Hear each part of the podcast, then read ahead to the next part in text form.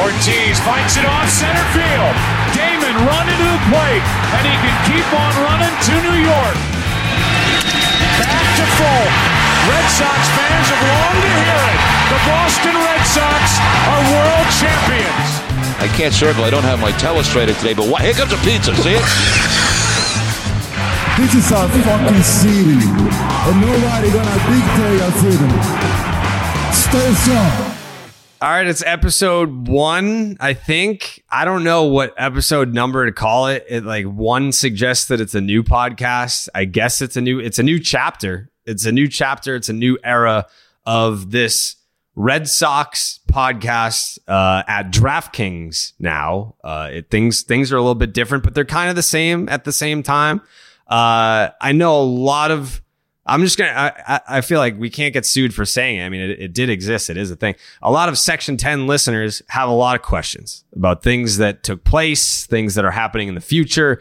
People, I mean, I got, I, by the way, I appreciate all the tweets and messages and everything from people saying, uh, where's Section ten? Is it coming back? Like, why haven't you said anything? To the people that understood that I couldn't say anything, thank you. Uh, for the people that did not understand that, like, what the fuck? Like, obviously, obviously, I wasn't just going to be like, all right, yep, Section ten's over. We're not going to address it. And we're just going to move on with our lives and nothing. We're never going to talk about it ever again. Like, that's that's an asinine uh, mindset to have. Of course, I was going to address it when I could. Uh, I'm going to say as much as I can in this first episode because I I do want to talk about the Red Sox. Like, that's why you're here. That's why we're here. Uh, I will introduce everyone that's on this show uh, because this is the biggest Section ten roster. Uh, I see. I said Section ten. I don't. I don't fucking know what this show's called. this this Red Sox podcast. I don't know what it's called. It's the biggest roster that we've ever had on this Red Sox podcast. Um. So here's the deal. Uh, we don't. We don't know if we can call it that thing. We don't. We don't know if we can call it that yet. We're still. We're still in limbo, I guess, with like the naming rights. Uh. We we threw around some some candidates for new names that were kind of of the same ilk. Uh, so we'll, I mean, with the season coming, we kind of just ran out of time in terms of a resolution. We we wanted to launch the show. We didn't want to we didn't want to launch a, a new Red Sox podcast on, you know, fucking May third and be like, hey, we're here. Uh, so we're starting the show now because the season's starting. But um, I I wanted to keep that same Section ten tone with this show, which is why we went we went back in time and we brought back our dear friend P D Analytics, Peter Pumpkins, Pete Blackburn. Pete Blackburn is back. Hey, Jared. Thanks for having me, Jared. Also, I'd like to point Let's out get- that I was I was the first to announce that this show is coming back. That is true. On so, April first. Pete- Pete texted me. He's like, it's April Fool's Day. If I tweet this out, no one's going to believe me. So I was like, yeah, I mean, I, and no one really did. There was like one person that was like, they're hiding in plain sight. But yeah, no, for the most part, no one believed you. Uh, so Pete is back on the show. Uh, and then I, I also wanted to bring back one of, one of my dearest friends who, uh, didn't wish me a happy birthday, even though I sent out a very thoughtful, uh, heartfelt birthday tweet for him on his birthday. Uh, did not acknowledge my birthday whatsoever, privately, publicly, in any in any fashion, electronically, uh, verbally, um, in any written form. Uh, Pat Light's back.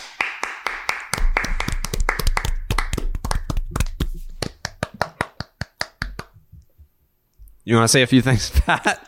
Not particularly, no. This is okay, all right. As per usual with you. Yeah, okay. Um, so Pat Light is is returning to the show.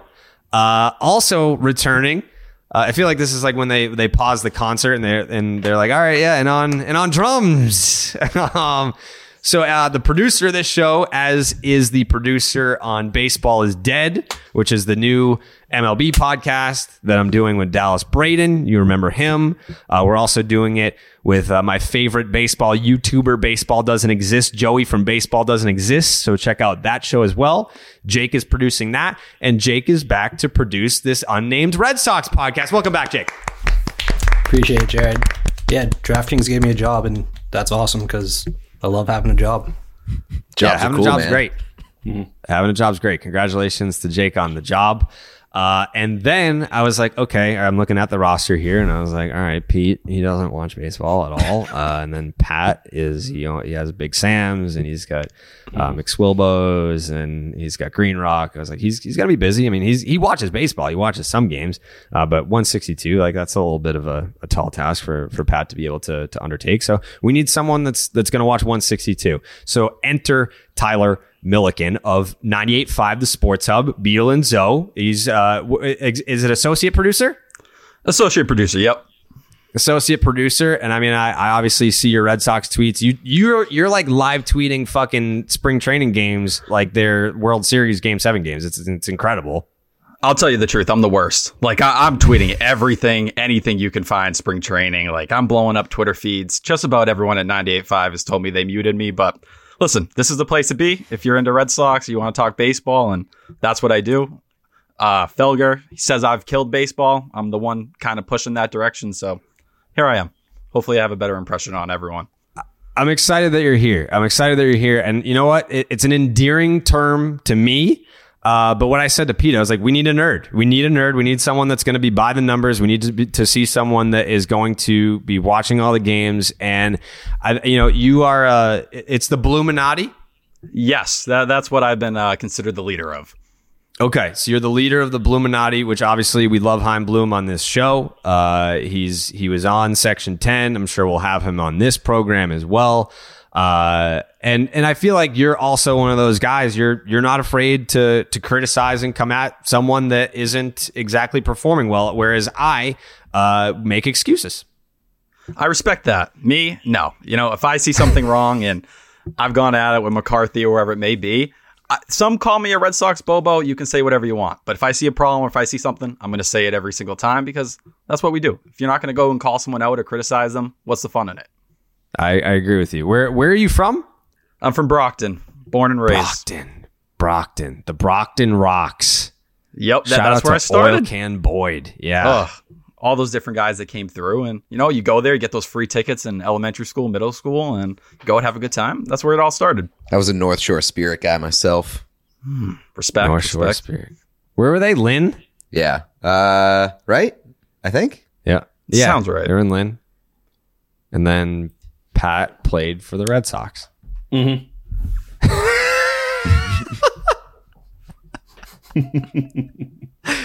Pat, Pat's having a tough day. I mean, this is gonna. I'm gonna spend this entire episode. I give you my word, Pat. I'm not gonna make fun of you. I'm not gonna. I'm not gonna say anything mean. I'm here to lift you. I'm here to lift your spirits. Uh huh. Just like that great birthday tweet you sent about. I hey, at least I fucking sent one. Asshole. First off, I texted you privately. No, you didn't. We, do we have receipts? Do we have receipts? Yeah, do we have receipts? May have been a couple days late. That doesn't count. No, that doesn't. You can't. You can't say I said happy birthday to you. Oh, but I missed your birthday. My bad. Pat, Pat Light texted me today. Good timing. I knew this was happening. I, hey, listen, I'm not I'm not mad about it. It's just that I don't know. I wouldn't forget your birthday. You know, that's all. Mm-hmm. I wouldn't I wouldn't forget your birthday. I wouldn't do that. I wouldn't do that to you. But I don't care. I don't I don't even like birthdays. So looks like we're all set then.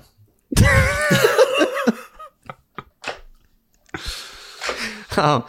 The crazy thing about Pat and, and his involvement in this show is that it feels like you've been here for a long time. You've you've never gotten to do a podcast while a, a baseball game was played. Correct. I started in November, didn't I? Yeah. Yeah. No baseball at any time. And when spring None. training started up, you were like, nah, we're not doing this anymore. I had to talk about fucking shipwrecks for an hour and a half. Oh, it, Yeah. yeah. It's too much. Well, here's the thing. You're not getting out of Pat's twelve pack. Um, you know, we are, we are, we're in talks with, with different sponsors. Um, the good thing is, I think at where I was before, we got in trouble for making up sponsors, different names of different sponsors. Uh, I don't, they haven't told me we couldn't do that at DraftKings. So, uh, Stop and Shop, look ahead. We'll have that. Uh, I feel like Pat's twelve pack, I don't know who's sponsoring it, but Pat's twelve pack, uh, you know what? Because, because it was your birthday and as it was my birthday, I'm in a, I'm in a, I'm in a jolly mood because of that. I won't make you do Pat's twelve pack for the twelve, what was it? Western European Gothic churches. Mm-hmm. Yeah. So we can, we can wait until next week, uh, to do that. Um, but mm-hmm. when we do get there, I'm very excited to see. I mean, you've had a long time to kind of come up with the list, but I feel like you're probably just like polishing it and mulling over the top three. Of course. At this point. I mean, there's so many to choose from. So I really want to, I don't want to upset the people that they waited this long. Right. I and a lot of this. people, a lot of people have waited a long time. I know that I've waited a long time. Um, Jake specifically, he texts me about it almost every day. He's like, do you, do you think that Pat has completed his, his top twelve list of, mm. of Gothic style churches in, in Western Europe. And I was like, I bet my fucking life that that's what Pat has been, been up to this entire time during the layoff, which by the way, what a stressful time. What a, I, can I just acknowledge that really quick? What a stressful fucking period in my life to, that was probably the longest period of time I think I've gone without creating Red Sox content since I was like a sophomore in high school. It is uh, it is pretty serendipitous that it just completely lined up with the M L B lockout. You were like yeah. in between jobs and there was just absolutely nothing happening in baseball because nobody was working. Yeah, it, it felt very much like uh, high school baseball tryouts when it was like, all right, now we're going to do suicides. You all have to sprint on the basketball court up and down. And I was like, actually, I'm having an asthma attack, so I'm not going to partake in that, and I wouldn't have to do it, and it was great, and it was like, all right, M L B lockout, there's literally nothing to talk about, and it's like, ah, contract dispute, I can't, I can't, I can't do anything, sorry, I wish I could, but I cannot. Um, how old are you, Tyler? Soon to be twenty-four. Soon I'm young. To be twenty-four. When's your birthday that Pat's not going to wish you a happy birthday on? Um, next month, May eleventh. Can't May wait. eleventh, Pat. Write that down. Can't wait. Please, please, Pat. I yeah, do, unfortunately, right. being as young as I am, a lot of people make fun of me for it. I didn't experience the two thousand four championship. I was six years old. I didn't actually get to enjoy that. You know, I can't even remember it. I wasn't mentally or mentally conscious till I was about ten. So I'm two thousand seven was of, really my first one.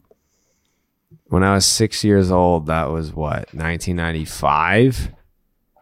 Yeah, ninety-five. I mean, I, I mean, I don't remember ninety-five. The Red Sox won the division, and that was when Mo Vaughn was was riding the horse, which which spawned an idea for a bar that Pat's going to buy in Boston. Um, but yeah, I don't, I don't really, I don't remember ninety-five. So that is fucking weird.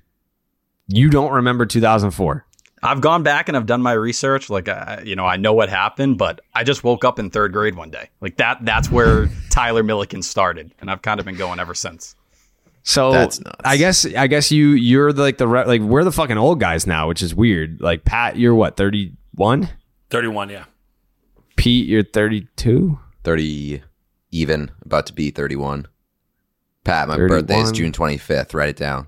Okay. On it. On it, right? That one down. Can't wait for my birthday text on June twenty-eighth. I'll be the only one that day.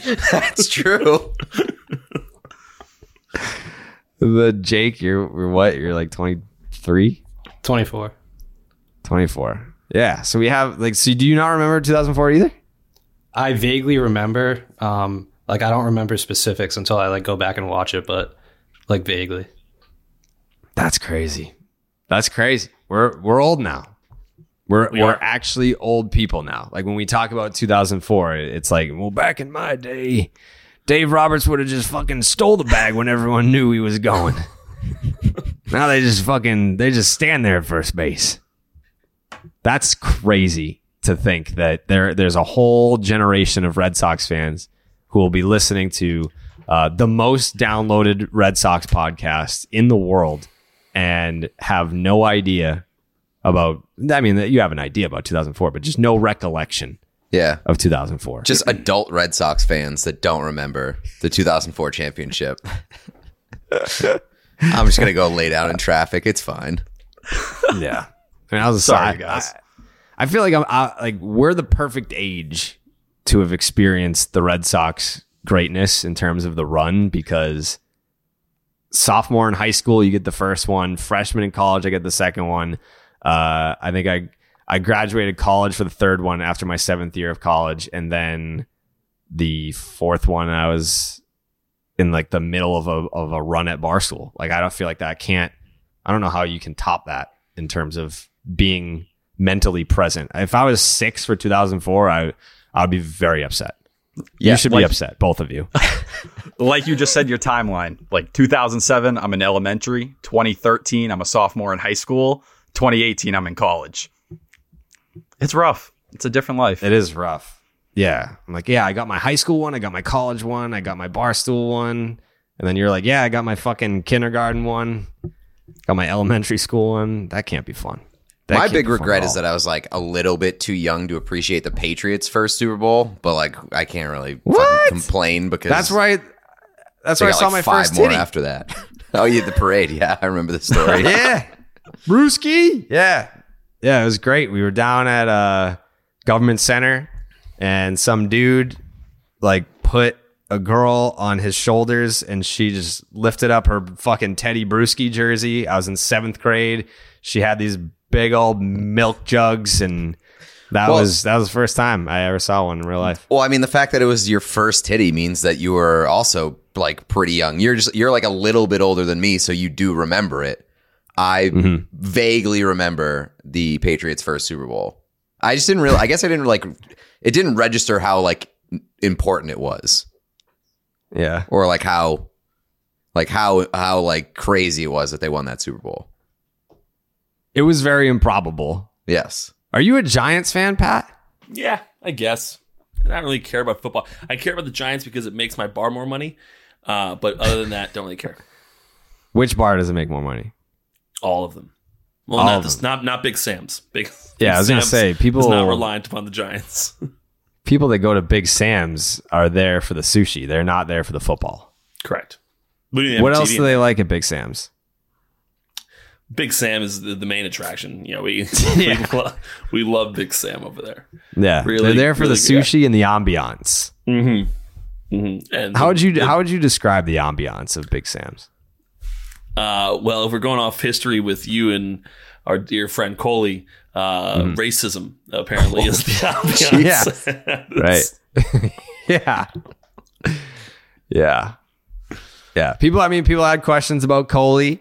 Um, I feel like that one was obvious. I don't know why there was ever a question about that. I mean, he still, he still works at Barstool. I, I don't, it sucks. I love Cole. He's one of my best friends in the world.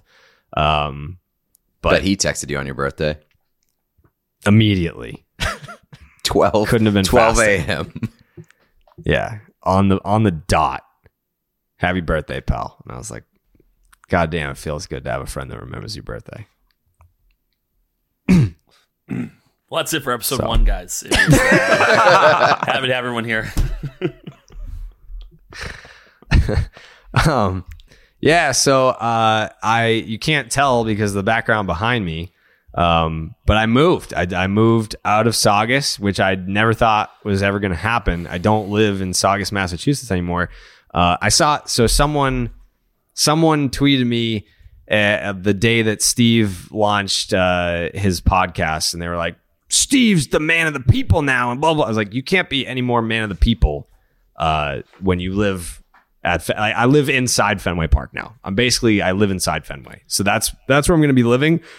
Uh, I don't know how... I mean, like, I did city life in New York City, and I hated it, but I feel like Boston is not the same experience that New York is whatsoever. It's just way more neighborhood-friendly. We're, I mean...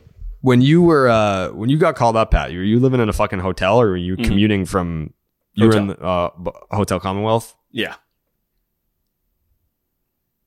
That's usually where they're, yeah. Mm-hmm. Mm-hmm. That makes sense. Mm-hmm. How is, uh, how is hotel living? I like hotel living. I don't mind it. People clean up after me. Uh, the only thing I, I don't like all that much is the living out of a bag, because eventually, like, it's kind of, you know, things get messy. It's like, an, mm. I'm not a big messy guy. I like things neat. But for mm. the most part, I liked it. Hotel Commonwealth is fantastic. That's where I it met Kevin fantastic. Millar. You met Kevin Millar? Mm-hmm. Close personal friend of yours? Very close personal friend, yeah. Got it. Mm-hmm. We should have Kevin Millar on the podcast. Yeah, well, I can call him anytime. You just let me know. Yeah. I mean, you that was part of your assignment for the next episode, was that you were supposed to bring a guest with you. Um, mm-hmm.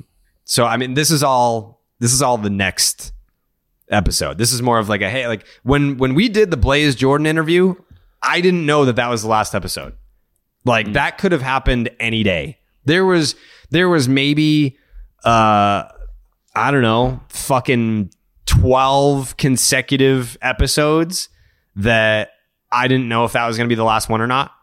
Like it, it wasn't like there was some like date where it's like, all right, this is going to be the last one. We had no idea, because obviously we would have done some sort of like send off show with Coley. We just didn't fucking know. We had no idea, which was frustrating. Um, because I obviously would have loved to have done like one final episode with Coley, knowing that that was the final episode. We just, we didn't know, and we didn't get that opportunity. It just kind of just all happened at once. And it was like, all right, well, you're you're kicked out the club now, and it just sucks, but it is what it is. And we're going to, we're going to, we're going to move on. We're going to have fun. It's going to be, we're going to have fun. This is going to be a fun fucking show. Okay. We're having fun. Aren't we having fun, everyone, guys? Here. Everyone here is going to have a great fucking time. Um, Pete is obviously going to be bringing his expertise of, of Major League Baseball jerseys and, and different uh, fashion-related Listen, items. I'm going to be watching baseball this year. How many games? How many games? I would, I'm going to say that I'm going to like attend over twenty-nine and a half games this year.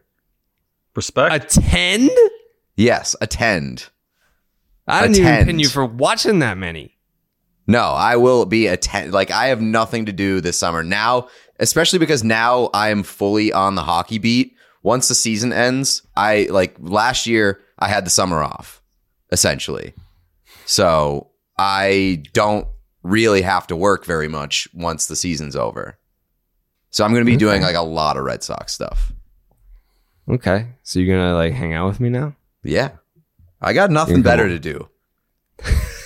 Absolutely nothing better. That's like... Yeah, I mean, I guess I guess that's one way to look at it. Like, yeah, I'll hang out with you. I literally have nothing better to do. Yeah, essentially. Mm-hmm. Okay. I appreciate that. Um, you bet, buddy. You said, yeah, it's going to be fun. It's, it's going to be the summer of Pete. I'm excited. Absolutely. I'm excited for the summer of Pete. And you know what, Pat? I feel like, mm-hmm. uh, when's the last time we, we went to a game together? Fucking twenty nineteen? Yeah, somewhere in there. Hmm. I can't wait yeah, till I'm like stuck at like fourteen games in September and I have to go to every single home game just so I can hit the over and like make myself not look like an idiot. Yeah, there, there's no fucking way you're going to twenty-nine games. There's no way. You don't think I'll do it? I'll do it. That's like that's like I'm going to keep a count forty percent too. Of the fucking home schedule. I'm going I'm going to thirty games. Going to thirty games this year. I want proof. Like every time, every will, time you I go to keep, Fenway, I will keep, and the, the listeners of this podcast can keep receipts and keep a tally. I will go to thirty games this year. All right. And every you time you go to a game, yeah. What do you? What happens for every? There should be a punishment for like every, like not just if you fall short, but for every game that you fall short. It's yeah, another one of those punishments. Yeah, we we can come up with a, a some sort of punishment. But yeah, I will I will take whatever punishment it is, amplified by how how many games I miss it by. Because I'm not going For to. every game that you miss it by, Jake shoots you with a paintball gun. All right. Yeah, that works. Okay. So, all right. You said thirty? thirty. Okay. If you go to twenty-one games, Jake gets to shoot nine you shots. nine times. Yes. Yep. He has to... Nine shots. That's fair. He has to hit you. Yeah, I have to take. If he misses nine you, paint- that's a shot. Oh, okay, all right, all right. It's, so it's on him to hit me. Yeah, but he gets oh. to do it from five feet away. All right, fine. I mean, it's only fair that if he goes to thirty-five games, then Jared has to hit five times. Ooh, see this? No. Is, yeah. Yes. What? What do you mean? What do you mean? There's got to be some. I there- didn't. You, I didn't make some great proclamation that sounded outlandish. You made a great proclamation that I wouldn't do it. You won't do it. That's your great proclamation. There it is. And you should pay if I'm if you're wrong. Mm-hmm. Well, now you're just going to go to every game just so you can shoot me. I mean, that's on you. The reasoning doesn't matter. He just has to be there. That's yeah. it. Maybe. We we can we can cap it at a, a number. We can cap yeah. it at a number of shots. We'll cap it at eighty-five. eighty-five. Yeah, he just starts counting playoff games. I'm going to road uh, games. Just to be able to shoot me one hundred seventeen times. I'm just a fucking Red Sox roadie. Just following the team. Can you, Jake, Google that? Has anyone died from being shot by a paintball gun too many times? I feel like there has to be someone. You ever see people Jackass from when, like they did fucking... the ri- when they did the riot control test? You're not going to die from a... You're not going to die from paintballs. one hundred seventeen paintballs? Yeah, you'll be fine. Don't worry about it, pal. All right, we'll figure something out. But every time you go to a game, I want you to take a picture. You have to like take like a selfie with like a different part yeah. of Fenway in the background. Yeah. And then the caption is just the number. Unique. Yeah, yeah. That works. Yeah, the caption is just one, two, three, and so forth. Okay. All right. So Pete's Road to thirty. That's right. We could probably get that sponsored by a beer company. Mm-hmm. There we go. We're already we're already off and running. We're off and running with sponsorships. I love that. Speaking of which, uh, what was it? Um, was there something else with Pat's twelve pack that we we left uh, unresolved, Pat? Not that I can recall. You sure? I actually don't think there is anything. Okay. All right. Well, guess what, baseball fans? It's time to step up to the plate with DraftKings Sportsbook, an official sports betting partner of Major League Baseball. New customers can bet just five dollars on any team to win and get two hundred dollars in free bets if they do. If uh, Sportsbook isn't available in your state yet, keyword yet, you can still take a swing at stacks of green with DraftKings Daily Fantasy Baseball Contest. New customers can play for free for thousands in prizes with their first deposit. Pick a lineup of two pitchers and eight batters while staying under the salary cap and rack up points for hits, runs, strikeouts, and more. DraftKings is safe, secure, and reliable. Best of all, you can deposit and withdraw your cash whenever you want. So download the DraftKings Sportsbook app now. Use the promo code Jared, that is J A R E D, the correct spelling, and bet just five dollars to win two hundred dollars in free bets uh, if your team wins their game. That is promo code Jared at the DraftKings Sportsbook, an official sports betting partner of Major League Baseball. Of course, you have to be twenty-one plus. Restrictions apply. M L B trademarks used with permission. And see the show notes for details. um, I don't know where you guys want to go with this. I feel like there's there's predictions that we could do, but there's also just some storylines, no pun intended. Things have happened since the last time we did a show together. Uh, we did a podcast. We were on the air when the Jackie Bradley Junior podcast happened, or trade happened. Um, but we have not had the chance to speak about the Red Sox signing Trevor Story. Uh, I think the biggest move of the offseason undoubtedly was bringing back Hansel Robles. So I am going to praise Chaim Bloom for that. Um, Tyler is a is the leader of the Bloominati. Is was that a move that was satisfactory to you? Yes, and you know, give Hansel Robles some credit. Very noble of him to make take a minor league deal while he figured out these visa issues, so he could get everything figured out. But right. Listen, where the bullpen's at right now, you get him in the mix. We saw last year, zero E R A in September, nails when you needed. Postseason came and happened. It is what it is, but I'm mm. happy to have him in the mix. You need the arms. No one wanted to talk about the fact that Hansel Robles was the best reliever in baseball when it counted. No, because everyone wanted to crap all over Chaim Bloom when the deals were made. And listen, criticism at the time, it's fair. You can go whatever direction you wanted to. But when Matt Barnes' velocity completely fell off and he was unusable, who's out there in the ninth with the fist pumps doing it all and coming through again and again? It was him. And sometimes you need some of those guys He was rough in Minnesota. We know what it was. But he came to Fenway. He flourished under the pressure. Certain guys come here and they just become one of those guys. It felt like that he was one of them. And he loved it here. He talked from day one how he wanted to stay here. Those are the kind of guys you want to keep around. I actually wanted to make it my off-season uh, hobby. Is it a hobby? I don't know if it's a hobby. I guess maybe it is a hobby. Uh, I wanted to learn Spanish just so that I can communicate with Hansel Robles. I didn't want to talk to anybody else. It was just Hansel Robles. And maybe maybe that's something that I'll still do. I, there's there's definitely different apps that you can look at uh, that make learning a different language easier than taking a course of some sort. But if I go down that road of trying to learn a brand new language, being Spanish, it is specifically to communicate with Hansel Robles. I feel like we'd get along great. Trevor Story. I didn't know. I didn't know if that was actually going to go down. Uh, there was obviously the elbow issues and things of that nature, but I my first thought was, if you sign Trevor Story and it's not one of those, all right, it's a it's a, a one year deal or it's a three year deal with an opt out ever after every year. The deal that he got.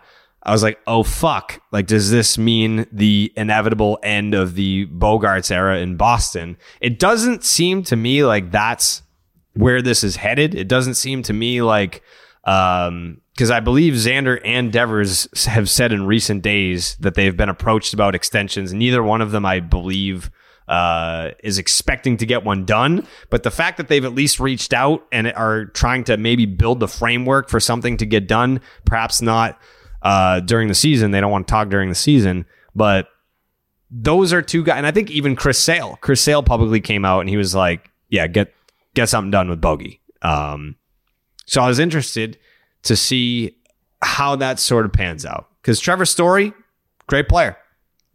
The, the uh, concerns about whether or not uh, the chorus factor is going to be a thing. I mean, we'll fucking see. Everyone said that about Nolan. He's doing fine in, in Saint Louis. Like, do, does hitting at Coors Field help you? Yeah. Yeah, it does. But to sit here and act like Trevor Story uh, is, is somehow just going to uh, be this absolute shit bum now that he's not playing in Colorado seems seems a little uh, of an asinine statement to me. Especially when he's now hitting at Fenway. Like, seems like a... It's, I mean, we, we've seen him hit at Fenway before, and it's been pretty fun. And you yeah. can look, look at the spray chart, thirty-nine homers at Fenway Park. You know, if you played one sixty-two there, but the guy has a swing made for here. How did that work for Kike Hernandez? How did that work for Hunter Renfroe? Pretty damn well. And I think mm. if you look at Trevor Story right now, if you would have picked all the free agents, all the different roads you could have gone down, you get Trevor Story, just about the same deal as Javier Baez. It's about twenty-three annually, twenty-three point three. This was probably the easiest path if you were going to sign a major free agent to keeping Xander Bogaerts and Rafael Devers in a Red Sox uniform, which I think I can speak for everyone here. You want to keep those two. Those are the kind of foundation pieces here. And, you know, Sam Kennedy has come out and said it. Bloom has said it. Everything that's come out this spring is pointed in that direction. But you kind of go down the list here. J D Martinez, he's going to be a free agent after this year. We all love J D. If you don't want to go that route of paying him, that's twenty million dollars off the books. This is the final year of David Price's money being on the books, the half, the sixteen million dollars they owe. That's thirty-six million dollars on its own right there. Xander Bogaerts, he's looking for about a ten million dollars increase in about annual salary. We know he's making about twenty right now. You look at that money, we're talking thirty-six million dollars. You throw ten to Xander right there. You can kind of go and work that Rafael Devers extension out. You're already over the C B T this year. I have a hard time believing they're not going to go over it next year. There's a real pathway here, while signing one of the best free agents out there to keep your other two main foundation pieces. If you had went and chased some of these other guys, you know, I never thought Seager or someone like that was coming here, but you got a piece that fits with the roster, that's willing to be flexible, that will improve your defense in a year. If you want to move Xander to second when he signs his contract extension, maybe you can talk Devers into DHing. Do you want to go that route if you're going to pay him big money? Probably not, but there's a real pathway to kind of go that route. And I didn't feel that way going into this offseason, where there was a chance if they went and paid somebody, one of those two was probably going to have to go. Pat, you're a, you're a former teammate of Xander Bogaerts. Mm-hmm. Um, people people don't talk about that enough. You know, no. uh, Pat no. Light, former teammate of uh, David Ortiz, uh, mm-hmm. Xander Bogaerts, a uh, couple of uh, multi-World Series winning uh, legends here in Boston. Um, let me ask you this, because mm-hmm. I think we can all sit here and agree Rafael Devers is the uh, the better hitter, the more impact bat. Um, there's some questions defensively with Bogaerts and Devers. If you can only pay one guy, and I'm not saying it's going to be the same contract. Devers is going to obviously cost you more because he's younger, um, different kind of player. Devers will cost you more than Bogaerts. Um, I don't know by how much, but if you can only pay one guy, you hear Chris Sale talk about this is he's the heart of the Red Sox. He's the captain of this team. We need to keep him here. It's a very important piece to what we have going on. Pat Light, general manager of the Boston Red Sox. Who are you giving that money to? It is a really difficult question. Both are tremendous clubhouse guys. So it's not like I can go and say there's something here that I'd rather over the other. I mean, Rafael Devers is just younger. Uh, he's got a phenomenal bat. Um, I I give the nod to Devers, but it's very difficult for me to let go of Bogey. It is very difficult to let go of Bogey. I think he is he has been so integral and more than people know. Uh, it's hard for me to get rid of him. But uh, if I had to, gun to my head, I'm going Devers. Does having Trevor Story under contract uh, impact your decision there? Of course, a little bit, just because you have someone that can kind of replace him. But it, I think I have to go Devers regardless if you have Story under contract. I just I love what Devers brings. Even from the moment that guy stepped in spring training. Actually, I don't even think he. I don't think it was spring training. I think he came out when I was in instructional league. Um, and he was talked about from the moment he stepped at JetBlue Park about from the staff about how good this guy was going to be. Now, Xander could have been the same way. I just wasn't around for that.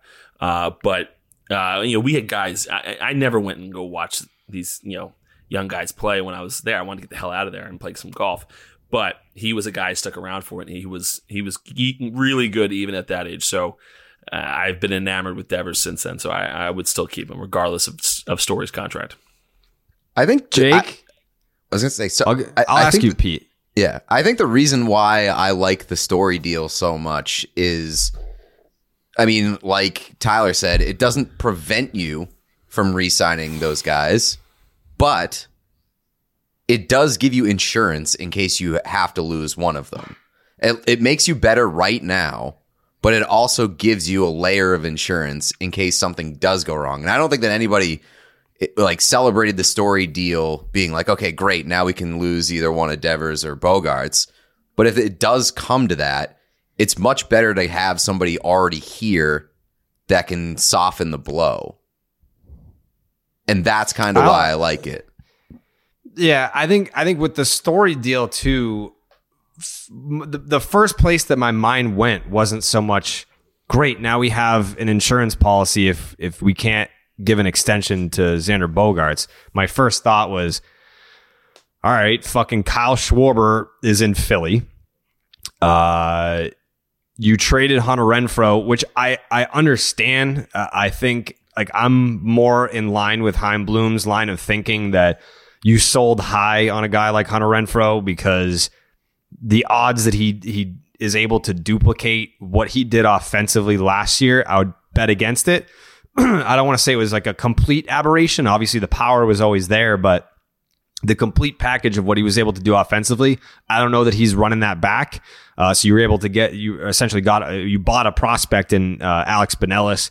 Um, you bring back Jackie Bradley because the defense, I mean, the Red Sox last year were kind of just like outfield defense. Who gives a shit? It does matter. You do need that at some point. Um, so I understood the Renfroe trade, but it's not so much banking on Renfroe doing it again, so much as you got it last year. Where are you going to get it from this year?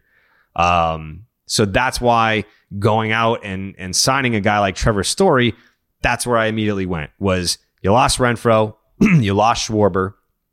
Do you replace both of them with just one Trevor Story? No, you don't, but it certainly helps. Like you absolutely needed to do something to, like if you didn't sign Trevor Story, you are worse than you were last year.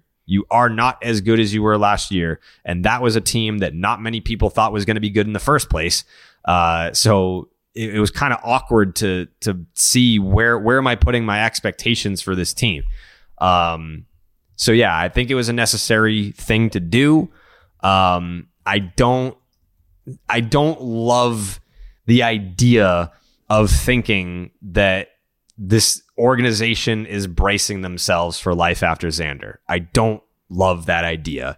Um, but like Tyler mentioned, talking about um, Sam Kennedy, when Sam Kennedy spoke about Bogaerts, he was almost getting like emotional talking about how important uh, Bogaerts is to this organization and what they have got going on moving forward. And he already took a hometown discount with his most recent deal. At some point, you're going to have to give him, you know, you look at the Correa deal. It's not so much like, oh, he wants like a three year deal with an opt out after every year. But you start looking at average annual values and you look at what he's making. Um, would I, I mean, based on the production that Xander gives you and what Correa puts out, would I give Xander Bogaerts thirty million dollars a year? Of course. Yeah. Somewhere in that neighborhood. Yeah, I would. I would. Um, but not at the expense of losing Rafael Devers. So, It's it is it is kind of uh, a tough equation, but you know, factoring in you know the David Price money coming off the books, and you know J D J D has said that he wants to retire here. Um, I think that that is important to him. I I've talked to him about that. Uh, you know how he's just like yeah, like this is this is where I'm comfortable. Um, this is where I want to be. This is the group that I want to be around. This is the manager that I want to play for. And he wants to win. And just winning that one World Series in twenty eighteen, he wasn't like, well, I did that. Let's move on. Um, he's still, I feel like when, for whatever reason it is, twenty twenty sticks in the minds of Red Sox fans way too fucking much than it actually should. If you look at eighteen, nineteen, throw out the dog shit twenty twenty, and then last year, he's lived up to every cent that he's been paid by the Boston Red Sox. Like, this should not be a guy that fans are like, well, why don't we just trade J D and then like sign Kyle Schwarber? I'm not saying I wouldn't want Kyle Schwarber on this team. I fucking loved that that Schwarber was here, but that's no longer an option. So they're going to have some decisions to make in regards to the the futures of some pretty cornerstone pieces. Um, but it doesn't sound like we're going to get a resolution on on any of that before opening day. Actually, uh, we're recording this on Tuesday night. I believe this is dropping on Friday. So, uh, man, that that sucks about that rain out yes, yesterday. That damn what a oh shucks. what a what a shitty thing to happen yesterday. That rain out against the Yankees. Um, it should be illegal to have rain outs on opening day. Mm. It should just like you should just be able play to through. Yeah, you should just be able to like sue God or something. Like it's not it's not fair. Normally I don't give a shit about the weather at any point, but if it's gonna rain on opening day, I should be able to turn a paintball gun on, on God. Also, I, I have a question for you, Pete.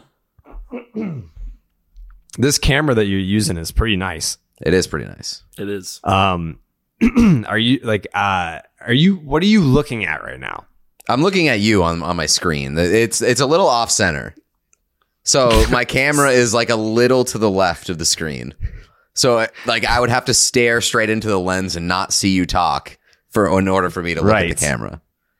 Right. So Pete has like a I, I was over there like a month ago. He's got a really fancy setup with all these like really nice cameras, but the camera is off to his left. So it looks like he's like doing the show and filing his taxes at the same time. Um, but it is a really nice camera. Yeah. And I am actually paying attention. I'm sure there will be episodes in the future where I zone out and don't pay attention and you won't be able to tell because I'm never looking at the camera. So it's, I'm really playing the long game here. Yeah. Um, Jake. Devers, Bogaerts, you can only pick one. Who you who you paying? Man, I just I love Devers so much. Um, ever since he he took Chapman fucking five hundred feet to left center on Sunday Night Baseball, I, was I just was like, yeah. I mean, I just was like, I know this this guy long term is going to be something special. Not to say that I don't love Xander too, but it's just like, I don't know. There, there's something different about Rafi. Yeah, that was actually uh, that was John Feidelberg's birthday. I don't know why the fuck we were at Yankee Stadium for it, but yeah, I remember that. It was nuts. That was actually the birth of uh, um, Joey McFly over there, who I I want to get in the mix.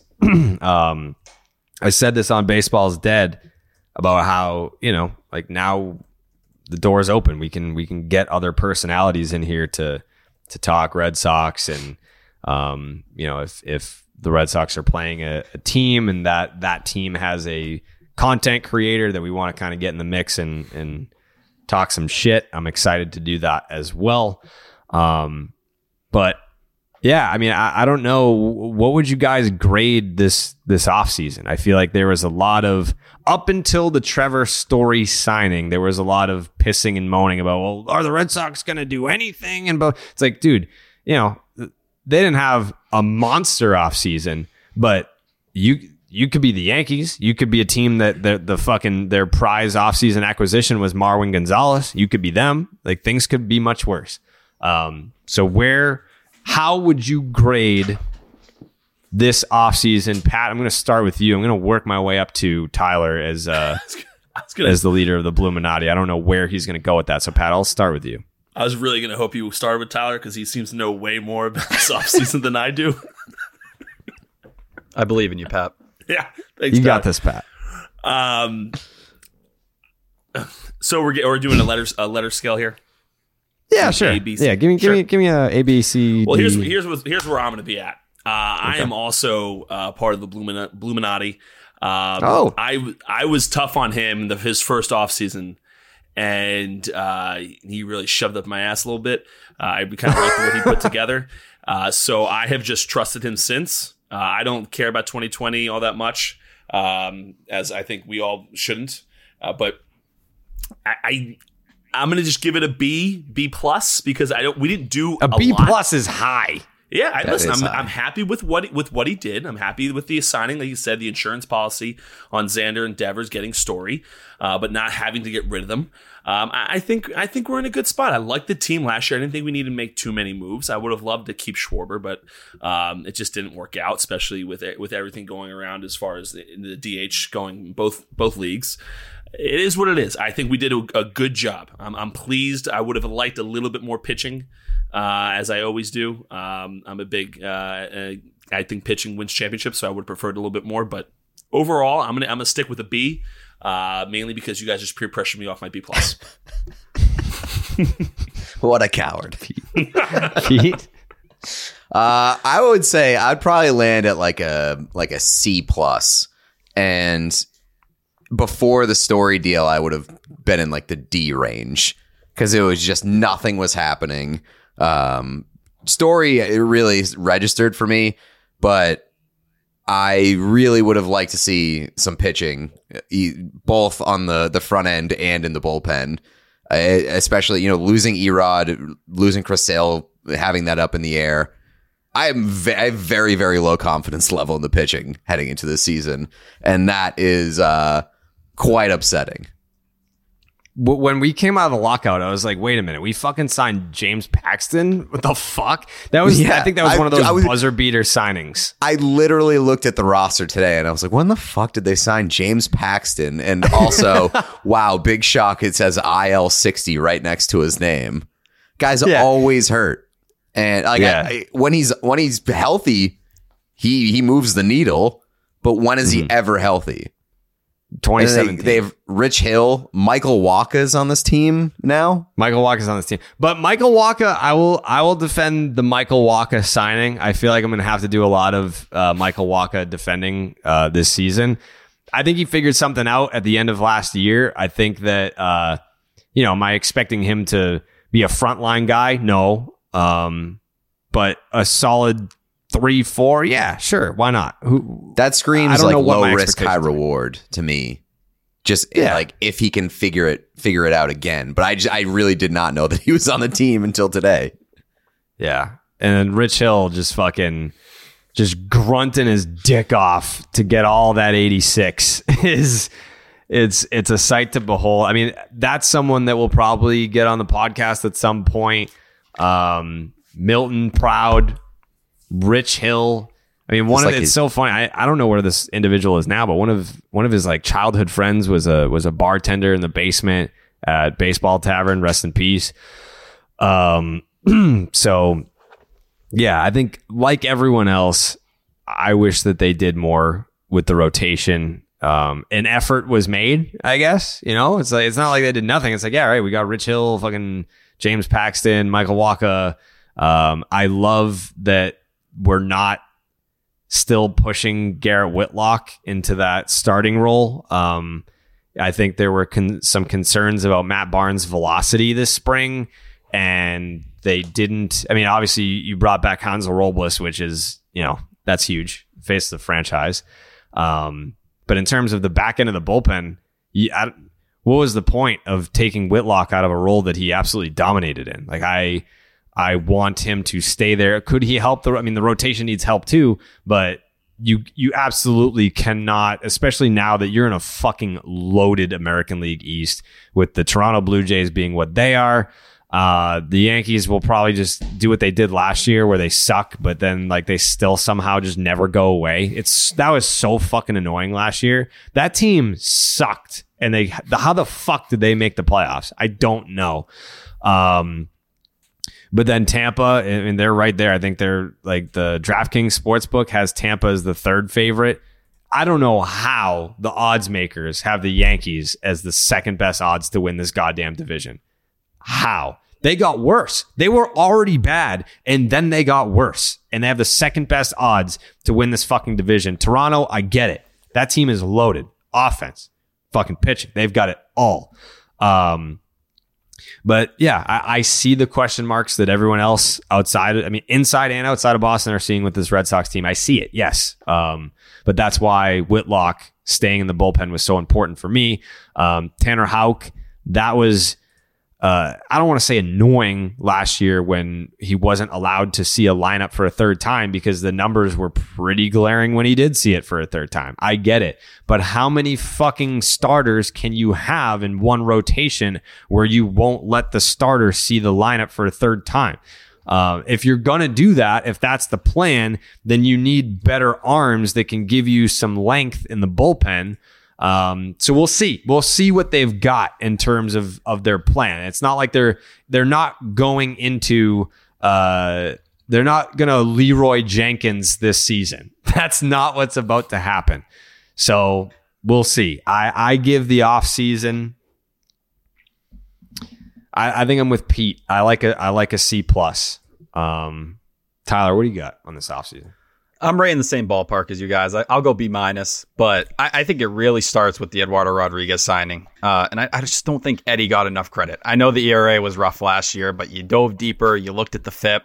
It was really closer to the mid threes. And I think he was one of the biggest victims of the Red Sox poor defense. And, you know, Xander Bogaerts played a part in that, as we know. Rafael Devers played a part in that. And Eddie said, first thing when he got to Detroit, get me a gold glove shortstop.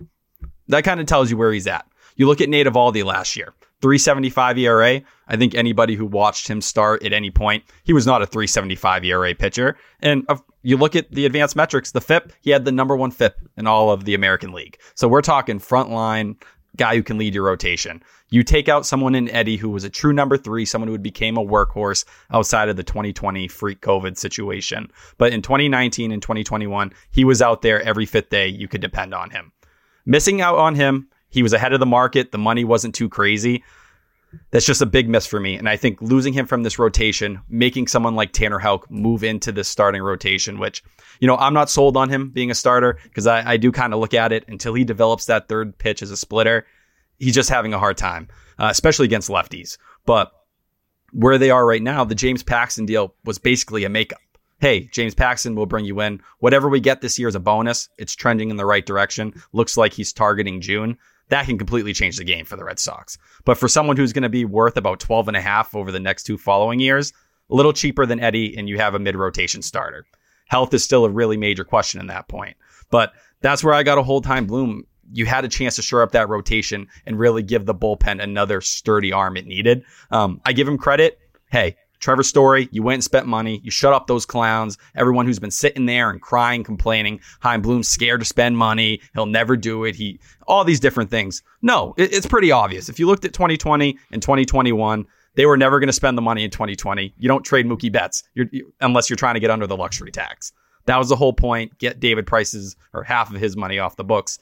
twenty twenty-one, bridge year. Find where you are in the middle. Find the Hunter Renfroes of the world you can capitalize and take their value from. And then this year, hey, they surprised. They got up to the A L C S last year. Now we kind of go over the luxury tax. We're willing to put that money in. I think you look at the bullpen and Michael Wacha, I'm with you, Jared. I think he'll be fine. I think you're looking at something like a four E R A. Uh, last year, the E R A was over five, but the pitch mix change down the stretch really kind of turned it up. The velo hasn't got back up to those points yet, but I think he'll still be pretty effective there. Rich Hill, you know, the last five years, he's averaged about one hundred innings. Last year, he, you know, was healthy for the majority of the year and was able to get up there and, you know, make thirty starts. Can you depend on him this year with that? I think you're asking a lot. Uh, I think you're going to probably run him into the ground the next two months. And however far mm-hmm. he takes you, he takes you. Uh, and another part of the problem there is Garrett Whitlock's basically going to be doing piggyback duty with him a lot. I don't love that either. Uh, I think there's other ways where you could use him in, you know, two innings here and here multiple times a week and give yourself a little bit more flexibility. But I look at this team, the lineup. I know Kyle Schwarber, and I love Schwarber as much as anyone. This lineup was a top of the game offense all the way up until that point. They went cold. They had some O B P problems. Part of that was J D Martinez slowing down, Xander Bogaerts slowing down, and they've both spoke on it and admitted it. Um, but I think if you're looking for something to be worried about, it's the bullpen right now. You don't know what Matt Barnes is going to give you. Ryan Brazier, according to Sunday, and I know Cora said things were going in the right direction, he was sitting ninety-one, ninety-two on the backfield. That's not going to work with Ryan Brazier. You got to be better than that. I like Jake Diekman. The velo's down. His slider's down about five miles per hour right now. Matt Strom, I think probably the best reliever you've seen out of camp besides maybe Cutter Crawford, uh, which, you know, he could play into that uh, bullpen as well and help them out. But they're an arm short with Chris Sale in the mix and pushing something like Tanner Houck to the bullpen. Right now, you feel about two arms short in total. Can yeah. I ask a question I mean, the, about the bullpen here? Yeah. How much Josh Taylor am I going to have to deal with this year? Because Josh Taylor like Josh drives Taylor. me up a wall. Oh, don't don't. He, dr- he drives me up a wall. He, Why don't you, you like was Josh making Taylor? History down the, he, in the beginning of the year. He drove me nuts as the year Why? went on. I can't explain Why? it. I really can't explain it. Well, I, you know what? I can. As Jared said earlier, last year with Martin Perez and Garrett Richards attempting to hold spots down in the rotation, you drained your entire bullpen. Josh Taylor was one of the best relievers in baseball the first couple months of the season. You just ran them into the ground. You ran him. Adam Ottavino was lethal in the first half, and we all know what Matt Barnes was. You're running into that same situation again this year, and it feels like that group is even thinner. But I that think must, Josh that Taylor, must have been playoff hockey season when I didn't see Josh Taylor at his best because towards he, the end of the year, I lost my mind watching him. Didn't he come like one scoreless appearance shy of breaking Koji Uehara's record for the longest scoreless appearance streak in Red Sox history? Exactly. And on top of it, we look at Taylor at the end of the year. He had that lower back strain. It's why he's starting the year on the I L now. He still isn't back from it or fully healed, even though he came back for the playoffs. I'd love to be wrong, but uh, I'll tell you, I have Josh Taylor feelings heading into this season. I respect your hatred. Yeah, I wouldn't. Like, I wouldn't say there's hatred. Always, there's always some sort of weird, unexplainable beef between uh, uh, a host on this show and a player. Um, Steve's beef with Eddie Rodriguez was wildly inexplicable. I never understood it. He just had it out. He hated Eddie Rodriguez. Um, but that's why I was going to bring up when you mentioned Eddie and, you know, like I, you, that was someone that you wanted to see come back, right? A hundred percent. I just thought for the money, it wasn't anything crazy. There was a pretty, you know, friendly opt out in the middle of it. And listen, I'm not one of those people that was going to sit there and tell you Eddie was ever going to become a number one or a number two, but I thought he was a true number three workhorse you could depend on. Losing those innings when Chris Sale, I love Chris Sale as much as anyone. We know what the health issues are there. Nate Eovaldi, last year, awesome. You know, one of the top pitchers in baseball. His entire career, he's had a lot of health problems. If you saw Eovaldi hit the I L tomorrow, we'd be in a free fall. Everyone would be panicking here. And that's just where mm-hmm. I kind of got to look and say, I understand you think you can tread water for two months. It's just when the Chris Sale thing happened in spring training, you're starting at a point now where you really have to cross your fingers for the first two months. So I, I'm with you on Eddie. I love Eddie. Um, I wish he was still here, but I am very much reading into the fact that the offseason started and he was like, I'm signing with the Tigers. Like he didn't, there was I didn't even realize nothing. That the offseason had started, but when he signed, I was we, when I got the news that he like left, I was like, "Is that legal?" I did, it, did he just jump the gun on something? Didn't realize the players were allowed to move this early in the offseason. Yeah, he seemed like the, he had a plan. He very much was like, um, "Offseason starts. See you later. I am. I'm out of here." So. I don't know. I, I think um, I would have loved to have, have had him back. It did not feel like he wanted to be here. He did he not make it clear, though? Like when your first thing, you show up to the Tigers and you say, I want a Gold Glove shortstop. I love Xander. I do. I'm one of the people that holds him accountable for the defense and that side of things. Um, I, I think that plays a part. And I think it plays a part in the Trevor Story conversation as well, where when you have multiple pitchers who have a such a significant difference between their F I P and their E R A, you're going to push some guys away, and certain guys aren't going to want to come here, especially when it's already tough to pitch here. Yeah. Also, to add to that, Eddie is a guy who I played with, big eye guy, all about himself. Uh, you know, he always has a smile on his face, which I give him credit for, but it wasn't my favorite teammate of all time. So I'm not that upset to see him leave the clubhouse. And that was the one thing. Interesting. Even if you have a problem with Xander Bogaerts' defense, to go out and publicly make those comments, it felt weird, you know? Mm-hmm. And they came out, so it supports whatever it is, the Xander Bogaerts' defense problem.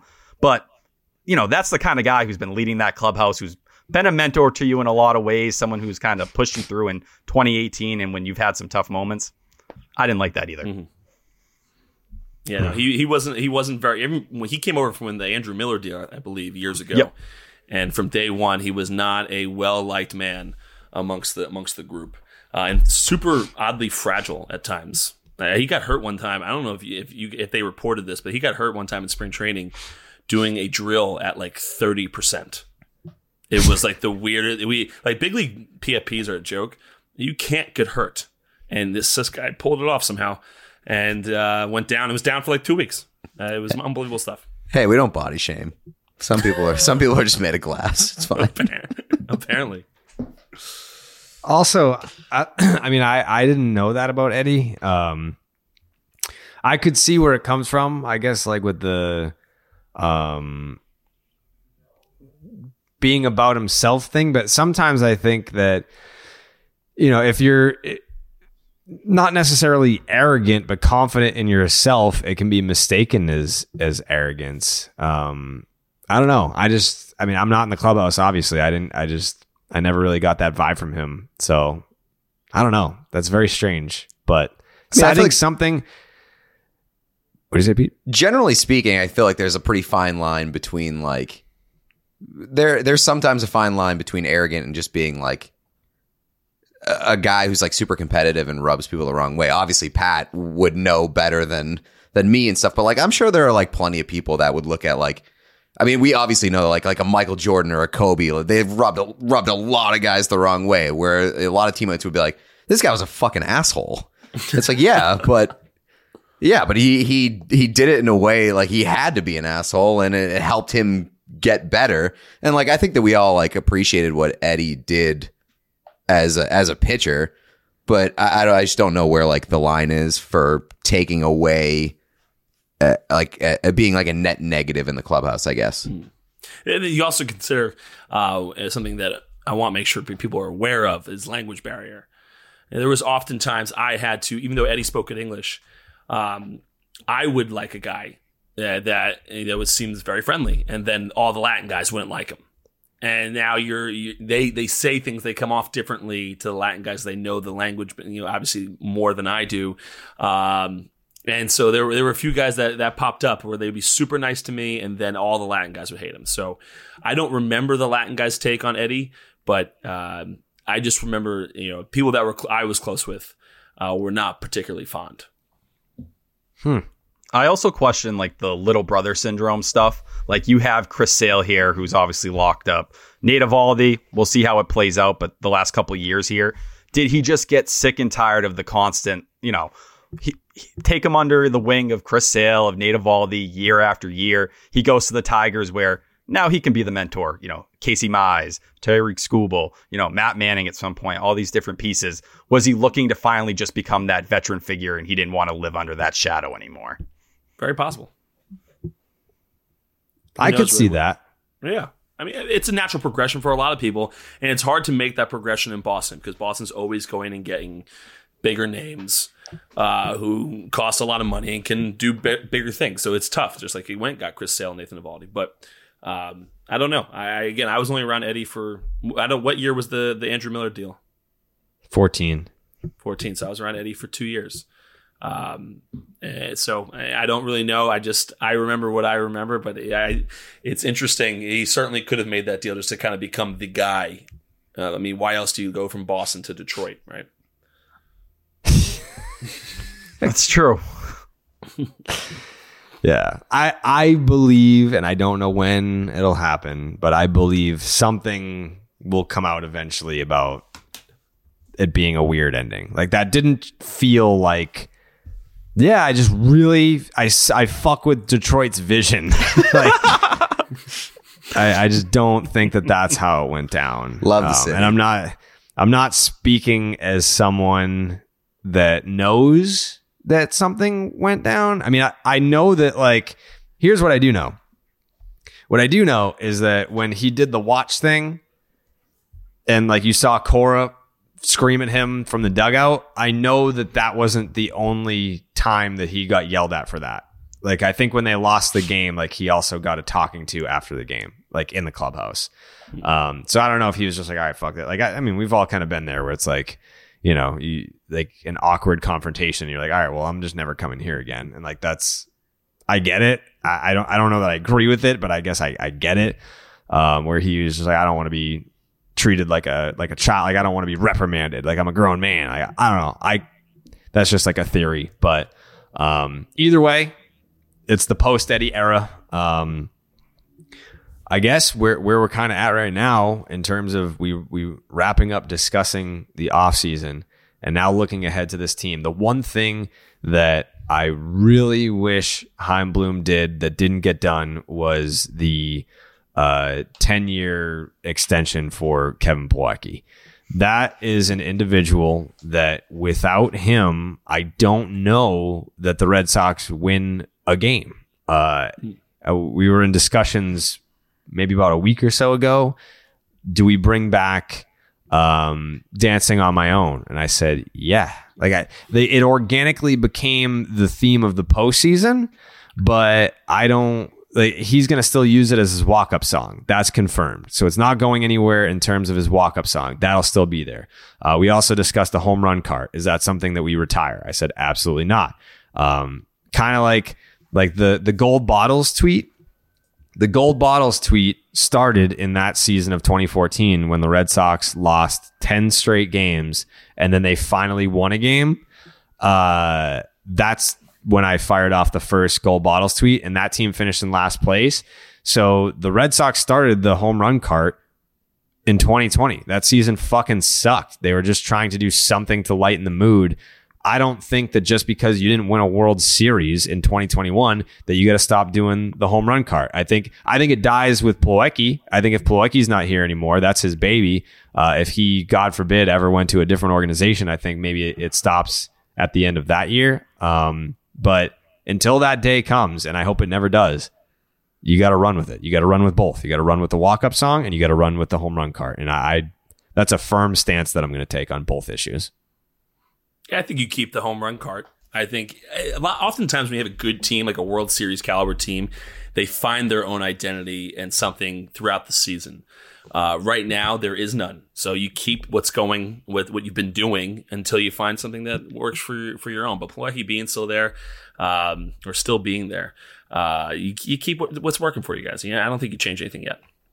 And what's been the Alex Cora mantra? Unfinished business. All right, let's finish business. Then we'll talk about it. Then we'll see if it's time to move on from these different things. But you didn't, you know, you got far last year, you know, surprised everybody. Let's finish the job. Then we'll have the real conversation about what happens next. And you signed Plawecki to a ten-year deal. Of course. Yeah, I mean, talking about visions of teams here. Plawecki is the is the future. Plawecki is the past, the present, and the future. It, I just, it I just can't believe it. What do you think would have happened if me and him joined forces? Wow. Wow. Right? You and Kevin Plawecki? Yeah. I mean, in talk about regards, team camaraderie. I I think, you know what? I think you I think you were a great teammate, Pat. I was a phenomenal clubhouse guy. Was phenomenal. There anyone that you didn't have a good personal relationship with? I mean, was there anyone that it was like, ah, the vibes are off, this person doesn't... Not necessarily the, that you did anything wrong or that you deserved any side eye, uh, but was there anyone where you're like, I can tell this guy doesn't like me, and I'm so I'm just going to steer clear of this individual? Uh, not in Boston. Uh, I think okay. Rick Porcello thinks I'm a raging alcoholic. Um, well... Well, I mean, he, he came to uh, what wasn't my bar at the time, but now is, uh, and he had the time of his life. What can I tell you? He just, you know, just happens to also think I'm a drunk. Uh, but I got along with Rick very well. I think uh, there were some guys at the end of my career uh, in Seattle. Um, I won't mention names, but um, I think that they didn't love the way I went about my business. Um, but I couldn't throw a strike, so the only fun I could have was with with the guys. Uh, so uh, I just, you know, I enjoyed myself. But I can tell you right now, the bullpen absolutely loved me. So they can suck it. I do love the idea of being like, a guy thought I was a raging alcoholic, so I bought the bar that we had a great time at. I showed him. I sh- yeah, what a defense mechanism. There's no way that I could be an alcoholic. I own this bar. If I was an alcoholic, would I do this? And he buys the bar. Now it's business. I have to be there. I'm a good right. entrepreneur. Right. It's like I'm not. I'm not a raging alcoholic because I'm drinking so much. I'm working. This is my job. This is my exactly. career. I'm testing the beer to make sure it works. You can't drink at work if drinking is the work. Yes, I'm a raging businessman. That's right. What I am. I'm a raging businessman. Mm-hmm. Yeah. It's like uh, it's like Vince McMahon. He uh, he doesn't he doesn't ask any of his performers to perform any stunts that he doesn't physically perform himself. Like, he will throw himself off of stages and put himself through tables and like light himself on fire and all that shit. Um, that's Pat. I won't ask my patrons to drink a beer that I'm not going to also drink tonight. Mm-hmm. Tonight. Tonight. That's the kind of guy I am. Um, I'm, I'm, I'm a team first guy. We've always known that, Jared. Team, team first guy. guy. Big team guy. And that's why the people love me. Listen, there's no one here today arguing with any point that you just made. No. No one. Not me. Not Jake, not Pete, not Tyler. Not a chance. Not Coley. All right. Coley, we can still say Coley. We have a moment. They can't sue us for that. Yeah. Actually, so when I got when I got this new apartment, um, no free ads, but I went to Bernie and Phil's and I just FaceTimed Coley and I let him pick out the couch. I was like, which one which one looks the comfiest for when you come down from fucking Madagascar, where the fuck you live, uh, and you inevitably have to crash on my couch after a Red Sox game. And he he picked out the couch. It's like ninety-six inches long. Um, but it was the it was the couch that he chose to sleep on. Actually, f- speaking of couch selections and Pete being here, when I lived in New York City, uh, I was like, all right, well, like my friends, my friends all live in Massachusetts. I don't have any friends in New York. So some of my friends are probably going to visit me. So I'm going to get a couch that pulls out into a, a bed so that they have a place to sleep in my closet fucking apartment. Um, the only friend that came to visit me uh, was Pete Blackburn. And he just fucking slept in a ball on the couch and didn't even pull it out. So for three years when I lived in New York, I had this piece of shit couch that I absolutely hated. It wasn't comfortable at all, but I had it so that it also pulled out into a bed for my guests that never came. And when Pete slept on my couch, he didn't use it as the pull-out bed. Well, as all Section ten listeners will know, I can sleep through anything and uh, in any situation, Doesn't matter if it's a bed. Doesn't matter if it's a floor. Doesn't matter if it's a chair. If I have enough, if I have enough of a good time that night, I will sleep through anything at all. Yeah. Yeah. Yeah. That video is still out there. That video still exists of, I think that was the second ever. It was our first, but it was the second Red Sox winter weekend ever. Uh, we were at Foxwoods and Pete was just absolutely passed out. Didn't we make you sleep with Feidelberg one year because you both snore? So we were just Correct. Like, we can just put you guys in the fucking snore cave. Correct. And we, we had like a little home and home situation that weekend where uh, mm-hmm. the first night I was absolutely tanked. I think I like I went to I, I like passed out at like seven p.m., missed the entire night's festivities. And then the next day, uh, Feidelberg was passed out pretty early on. And we both traded like the loudest snoring performances that we could possibly muster. Yeah, it just it sounded like sawing wood in that room, but it didn't matter because you were both doing it. Yeah, that was the night that like Feidelberg just got drunk and wandered off like a zombie. We were just like, where'd he go? I don't know. He's just walking around. Um, and then Steve Steve got drugged and I we we shared a room, and then I opened the door and he was on the floor with his pants to his ankles with a bloody nose and a puke stain on the run on the rug next to his face. And I still have that picture. Um, he never wanted me to tweet it. I still have it. Maybe I, maybe it. I will. Release it. What did you say, Pat? Release it. Release it. Release the picture. No longer teammates. Release. You have you no longer have allegiance to them. That's true. That's true. Mm-hmm. Yeah. Yep. We have. There is photographic proof of of that happening.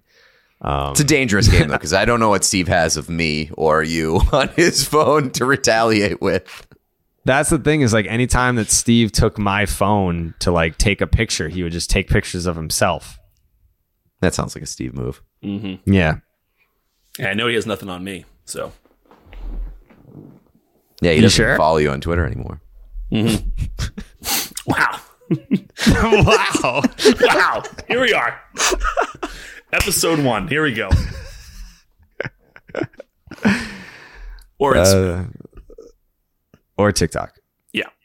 But are you still making TikToks? I love TikTok. Big fan of TikTok. You released like forty-three TikToks in one day, and then I think you stopped.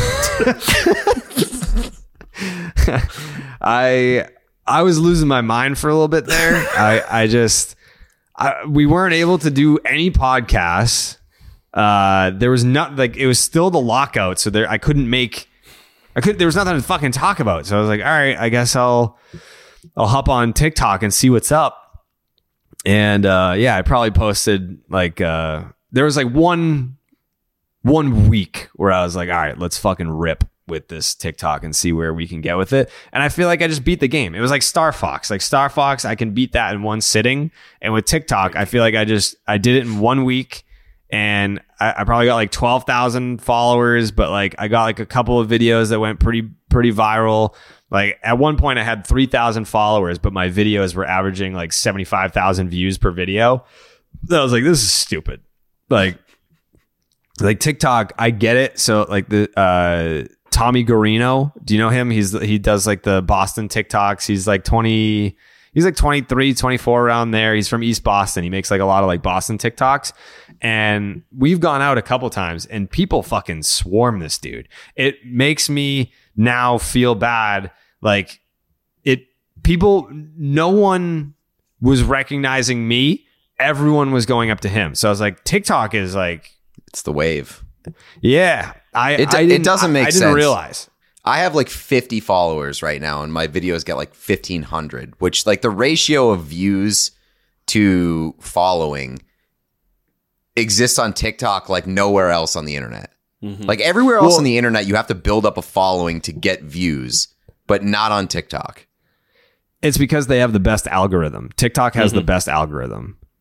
Do you know it's that, just like, oh, you like this? Here's a video that you'll like. It doesn't matter yeah. if this person has three followers. They made a video that you'll like, and we know that because we've hacked your phone and we've been do, in your phone for three years. Yeah, but do you know the uh, like the TikTok uh, algorithm conspiracy? It's not even a conspiracy. What, the seven it's second true. Thing?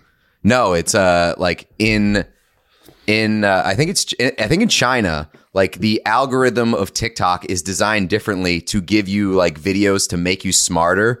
It's like stuff that like is like very creative and very informative and like entertaining and stuff. But the algorithm for the American TikTok or like the North American TikTok or whatever gives you the stupidest, dumbest, fucking shittiest videos that you could possibly think of. Just a bunch of fucking half naked teenagers dancing to make us stupider. That makes sense. I mean, that's that's it's smart diabolical. Of China to do. It's absolutely diabolical. Yeah. I mean, it makes sense. It makes sense why my videos do so well. It's like, here's a dumb fucking thing. Check this fucking idiot out. You will learn nothing from this. Check it out. This will TikTok make you is dumber. Legitimately advanced warfare. Hmm. I love it. Same. I mean, it's, it's better. It's better for me. It's better for me. It's so yeah. funny that here's this thing that's designed to make you dumber and like lead to the downfall of America. And Jared's like, hell yeah, baby, I love Fuck this yeah, shit, dude. Yeah, let's game the system. Yeah, like six hundred eleven point five thousand views, one point four million views, eighty-nine point five thousand views. Like, these videos just blow up. And like, I have, I have eleven point seven thousand followers and about three hundred thousand likes on my videos. That yeah, makes absolutely nuts. Zero sense. But whatever. I don't care. We're a TikTok Fuck podcast. You. Let's go. Yeah, we're a fucking... That's the new name of the podcast. We can't call it what we want to, so it's called Socks Talk, but the talk is spelled T O K. Mm. Oh, baby. Mm-hmm. Here come the listeners. Here they are. Oh, yeah. Um. All right. Uh. Any... Oh, wait. I was going to say, Stop and Shop, look ahead. Brought to you by Stop and Shop. Uh, here it is. Okay, yeah. Opening day, which was yesterday, but it's rained out, so it's really today. So get excited, folks, because opening day is today, uh, Friday, the eighth. Nate Eovaldi versus Gerrit Cole. And then on Saturday, you have Nick Pivetta versus Luis Severino. I thought he was dead. I legitimately was like, this dude is still trying to play baseball. Incredible. Uh, and then on Sunday, that's Sunday Night Baseball. Tanner Houck versus Jordan Montgomery. Opening it up with a three-game set against the New York Yankees in the Bronx. Red Sox last year were ten and nine against the Yankees with a plus one run differential. So that was just pretty evenly matched. And normally... for the Stop and Shop look ahead, I would I would go into some some numbers, um, but I, it's a it's a brand new season. I don't I don't want to harp too much on numbers as it pertains to uh, referencing twenty twenty-one when we're now in twenty twenty-two. But I will say that Gerrit Cole had his worst E R A and WHIP since uh, he was with Pittsburgh in twenty sixteen last year, which was tough. Uh, the last time the Red Sox saw Gerrit Cole, he was. Uh, Uh, he left after two innings in the wild card game, allowing six base runners, three runs, and two homers. Yikes. It's a shame. The curveball got lit up, fifteen point seven percent usage. Opponents hit two ninety-nine with a four eighty-three slug. Damn. For Pete's sake. You really hate to see that. The crazy part about Gerrit Cole last year is that he was supposed to be good, but the Yankees were actually sixteen and fourteen in the games that he pitched, including going two and three in the final five games, which actually cost him the Cy Young Award, which would have been his first. He's actually never won the award for best pitcher in the league. He's never won that. And that's a shame.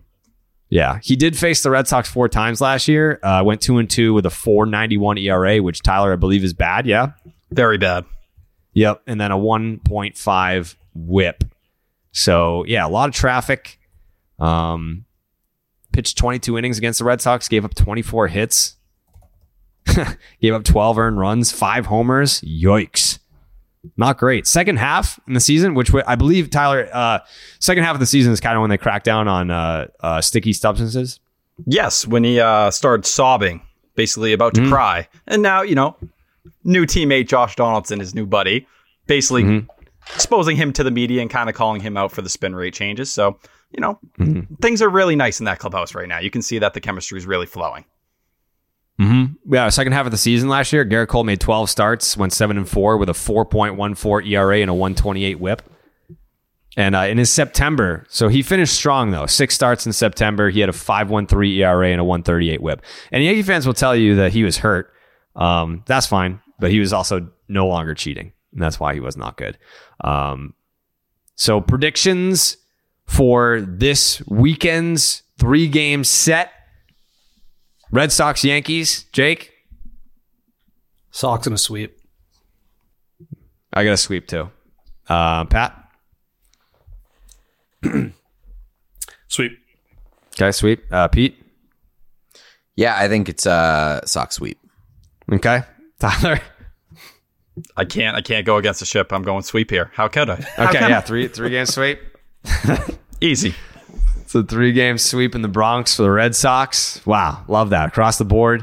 Um, all right, yeah. I mean, I don't know what the fuck this show is called. Uh, thanks for for uh, coming on over to the new Red Sox podcast that we have.